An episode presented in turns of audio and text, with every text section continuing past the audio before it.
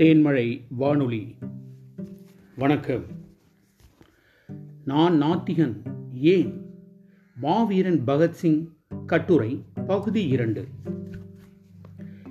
பெரும் புகழ் பெற்ற காக்கோரி தியாகிகள் நால்வரும் தங்களுடைய கட்சி வாழ்நாள்களை பிரார்த்தனையிலேதான் கழித்தார்கள். ராம பிரசாத் பிஸ்மில் என்பவர் ஒரு வைதீக ஆரிய சமாஜியானார். ராஜன்ய லாகரி என்பவர் சமதர்மத்தையும் பொது உடைமையையும் பற்றி விரிவாக ஆராய்ச்சி செய்திருந்தும் தமது கடைசி காலத்தில் கீதையிலிருந்தும் உபனிஷத்துகளிலிருந்தும் ஸ்லோகங்கள் ஜெபிக்க வேண்டுமென்று எழுந்த ஆர்வத்தை அவரால் அடக்க முடியவில்லை. அக்கூட்டத்தில் பிரார்த்தனையே செய்யாத ஒருவரை யான் கண்டேன்.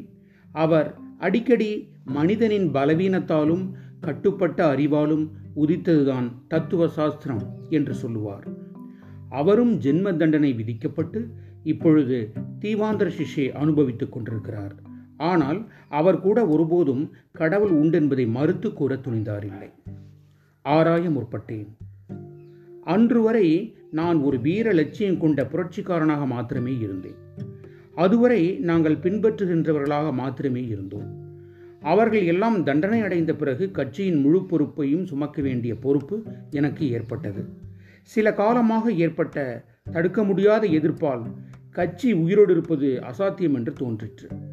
உணர்ச்சியும் உத்வேகமும் உச்சி முதல் உள்ளங்கால் வரையில் கொண்ட தோழர்கள், என் தலைவர்கள் கூட எங்களை பார்த்து பரிகாசம் செய்ய ஆரம்பித்தார்கள். எங்களுடைய வேலை திட்டம் பிரயோஜனமற்ற தென் பிரயோஜனமற்றது என்பதாக பிற்காலத்தில் எப்பொழுதாவது ஒரு நாள் உணரும்படியான நிலைமை வருமோவென சில சமயங்களில் பயந்ததுண்டு. அது எனது புரட்சி வாழ்க்கையில் புதியதொரு மாறுதலை உண்டாக்கிய சம்பவமாகும்.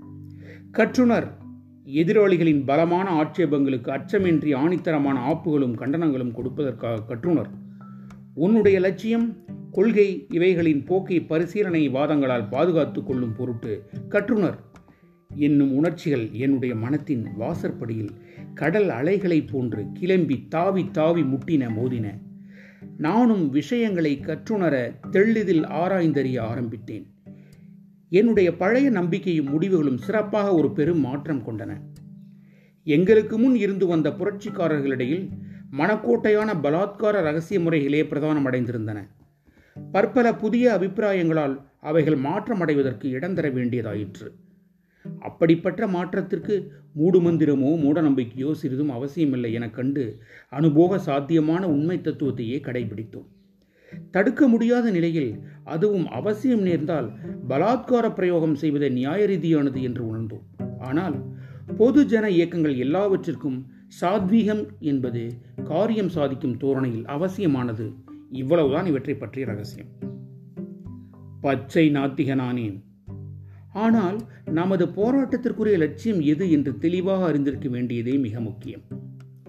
நாங்கள் காரியத்தில் காட்டி தீர வேண்டிய குறிப்பான திட்டம் எதுவும் அப்பொழுது எங்களுக்கு இல்லாதிருந்த காரணத்தால் உலக புரட்சி சம்பந்தமான பலதரப்பட்ட லட்சியங்களை ஆற அமர சீர்தூக்கி பார்ப்பதற்கு போதுமான சந்தர்ப்பம் எனக்கு கிடைத்தது.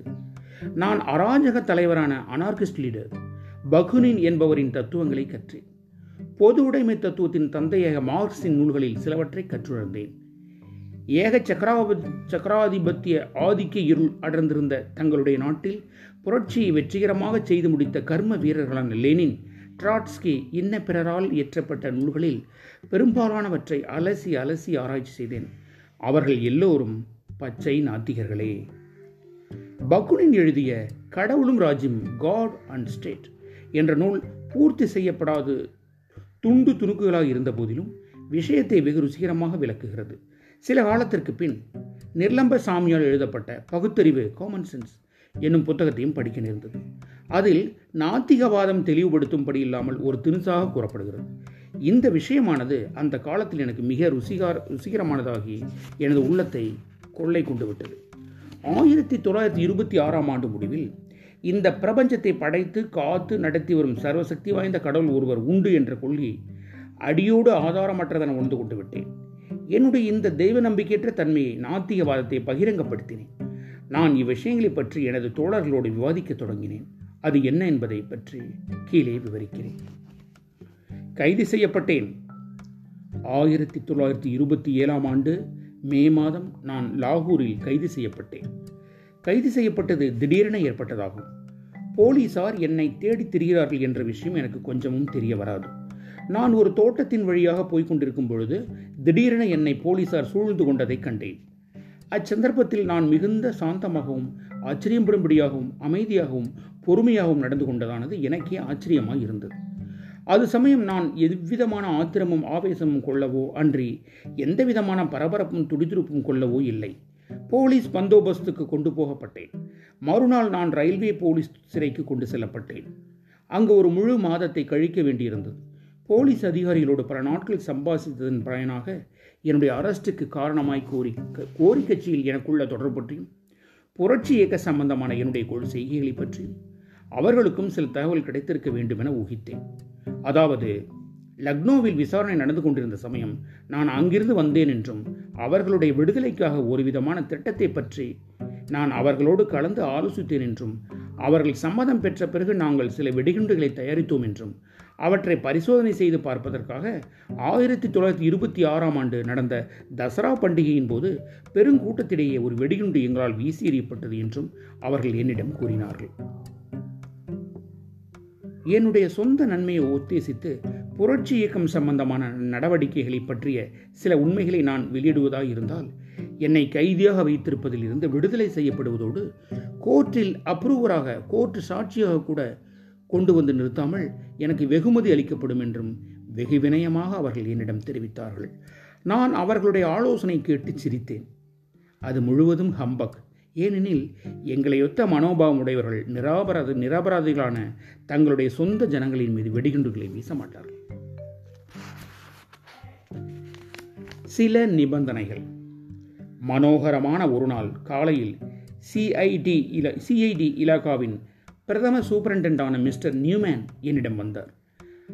அவர் மிகுந்த அனுதாபத்தோடு நீண்ட நேரம் என்னோடு பேசி கொண்டிருந்தார். பின் முடிவாக அவர்களால் கோரப்படுகிறபடி நான் இவ்விதமான அறிக்கையும் கொடுக்காவிட்டால் காக்கோரி வழக்கு சம்பந்தமாய் யுத்தம் தொடங்க சதி ஆலோசனை செய்ததாகவும் தசரா வெடிகுண்டு விபத்து சம்பந்தமாய் கொடிய கொலைகள் செய்ததாகவும் என்னை விசாரணைக்கு அனுப்புமாறு தாங்கள் நிர்பந்திக்கப்படுவோம் என்று கூறினார்.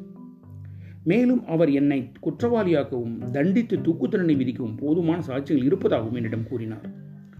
நான் முற்றும் குற்றமற்ற நிரபராதியாக இருந்தேன். ஆயினும் இந்த காலத்தில் போலீசார் எதையும் இஷ்டப்பட்டால் இஷ்டப்படி முடித்து விடுவார்கள் என்று நம்பினேன். அன்றைய தினமே சில போலீஸ் உத்தியோகஸ்தர்கள் என்னிடம் வந்து ஒழுங்காக இரண்டு வேளையும் கடவுளை பிரார்த்தனை செய்யும்படி என்னை தூண்ட ஆரம்பித்தார்கள். நானும் அப்பொழுது முழு நாஸ்திகனாக இருந்தேன்.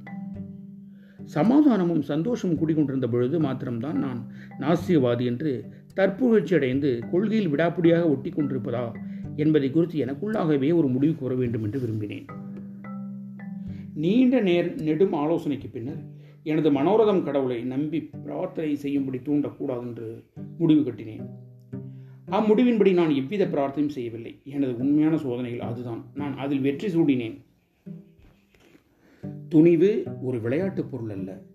எந்த கணத்திலும் எந்தவித முகாந்திரத்தை கொண்டும் நான் என்னுடைய உயிரை காத்துக்கொள்ள இஷ்டப்படவில்லை. இவ்விதமாக நான் பழுத்த நாஸ்திகனானதோடு அதன்பின் அவ்விதமே வாழ்ந்தேன். கொடிய சோதனையின் முன் நிமிர்ந்து நிற்பது ஒரு விளையாட்டு காரியமல்ல. தெய்வ நம்பிக்கை கஷ்ட நிஷ்டூரங்களை சாந்தப்படுத்துவது, அது அவைகளை இனிமையாக்கவும் செய்யும். மனிதன் கடவுளிடத்தில் மிகுந்த ஆறுதலையும் தேர்தலையும் காணக்கூடும். சண்ட மாறுதங்களுக்கும் பிரசண்ட மாறுதங்களுக்கும் இடையில் தன் காலிலேயே நிற்க துணிவது பிள்ளை விளையாட்டு போல் எளிய காரியம் அன்று. இத்தகைய சோதனை காலங்களில் அகங்காரம் எங்கேதேனும் இருந்தால் புகைந்து போய்விடும். பொதுவாக மனிதன் தெய்வ நம்பிக்கையை மறுதளித்து பேச துணிய மாட்டான். அவ்விதம் பேச துணிவானாயின் அவனிடம் கேவலம் அகங்காரத்தை தவிர வேறு சில சக்திகள் இருக்க வேண்டும் என்று நாம் தீர்மானிப்பதே முறை. எனது அப்போதுள்ள நிலைமையும் அதுவே. விசாரணையின் தீர்ப்பு எவ்வாறு இவ்வாறாகும் என்பதோ முன்னமேயே மிக நன்றாக தெரிந்த விஷயம். ஒரு வாரத்திற்குள் அறிவிக்கப்பட வேண்டியதாக இருந்தது. ஒரு லட்சியத்திற்காக எனது வாழ்க்கையை தியாகம் செய்ய போகிறேன் என்ற அபிப்பிராயம் நீங்களாக எனக்கு ஆறுதலுக்கு வேறு ஏதேனும் உண்டா? கடவுள் நம்பிக்கையுள்ள ஒரு ஹிந்து மறுபிறப்பில் ஒரு அரசனாக பிறக்கலாம் என்று பார்க்கலாம். ஒரு முஸ்லீமோ அன்றி ஒரு கிறிஸ்தவனோ தன்னுடைய கஷ்ட நஷ்டங்களுக்காகவும் தியாகத்திற்காகவும் சன்மானமாக சொர்க்கத்தில் போக போக போக்கியங்களை அனுபவிக்கலாம் என்று கனவு காணலாம். ஆனால் நான் எதை எதிர்பார்ப்பது? என்னுடைய கழுத்தை சுற்றி கயிறுக்கு மாட்டப்பட்டு காலடியில் உள்ள பலகை தட்டிவிடப்படும் நிமிஷம் எதுவோ அதுவே எனக்கு இறுதி நிமிஷம். அதுவே எனது வாழ்க்கையின் முடிவான நிமிஷம். இன்னும் விளக்கமாக வேதாந்தர் சாஸ்திரத்தின் சிறப்பு சொற்களை கூறினால் எனது ஆத்மா எல்லாம் அக்கணமே முடிந்துவிடும். அதற்கப்பால் ஒன்றுமில்லை. இந்த நிகழ்ச்சியை நாஸ்திக கண்ணோடு பார்க்கும் தைரியம் எனக்கு இருந்தால் எத்தகைய மாபெரும் முடிவுமின்றி போராடி கொண்டிருந்த ஒரு சிறிய ஜீவிதம்தான் எனது வாழ்க்கையின் சன்மானம் என்பது விளங்கும். அவ்வளவுதான். நன்றி, வணக்கம். குரல் வண்ணம் சே ஜெய்குமார்.